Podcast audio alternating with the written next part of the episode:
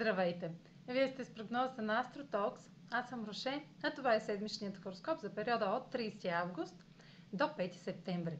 Ще започна с общите влияния за седмицата, след което ще продължа с тяхното отражение върху вашия асцендент и вашият зодиакален знак.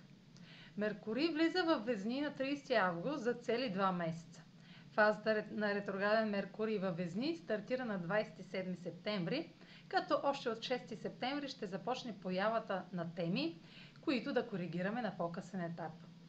На 4 септември Меркурий е в хармоничен аспект с Сатурн в Водолей и Северния кармичен възел в Близнаци, като ще дискутираме теми, свързани с отношения, пари или чувства и нужди от 23 август, когато Венера направи същият аспект.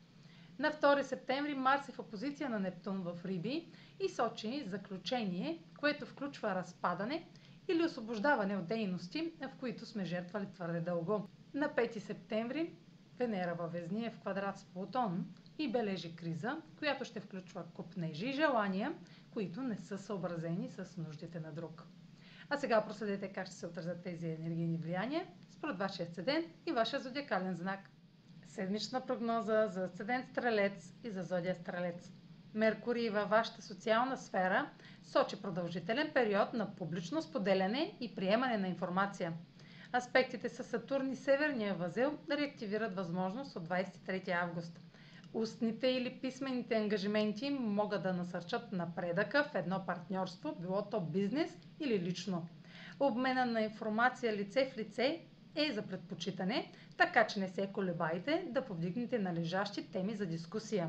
Марс във вашата професионална сфера в опозиция на Нептун сочи, че определени кариерни цели могат да се размият в резултат на проблеми от дома.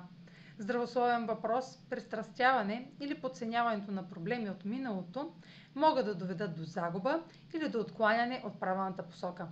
Венера във вашата социална сфера в квадрат с Плутон предполага, че общественият имидж и социалните отношения могат за кратко да се разбалансират, тъй като несигурност, ревност или страх от загуба предизвикват манипулативно поведение.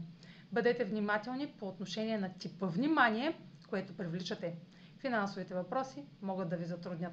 Това е за тази седмица. Може да последвате канала ми в YouTube, за да не пропускате видеята, които правя, както и да ме слушате в Spotify, да ме последвате в Instagram, в Facebook – а за онлайн консултации с мен може да посетите сайта astrotalks.online, където ще намерите услугите, които предлагам, както и контакти за връзка с мен.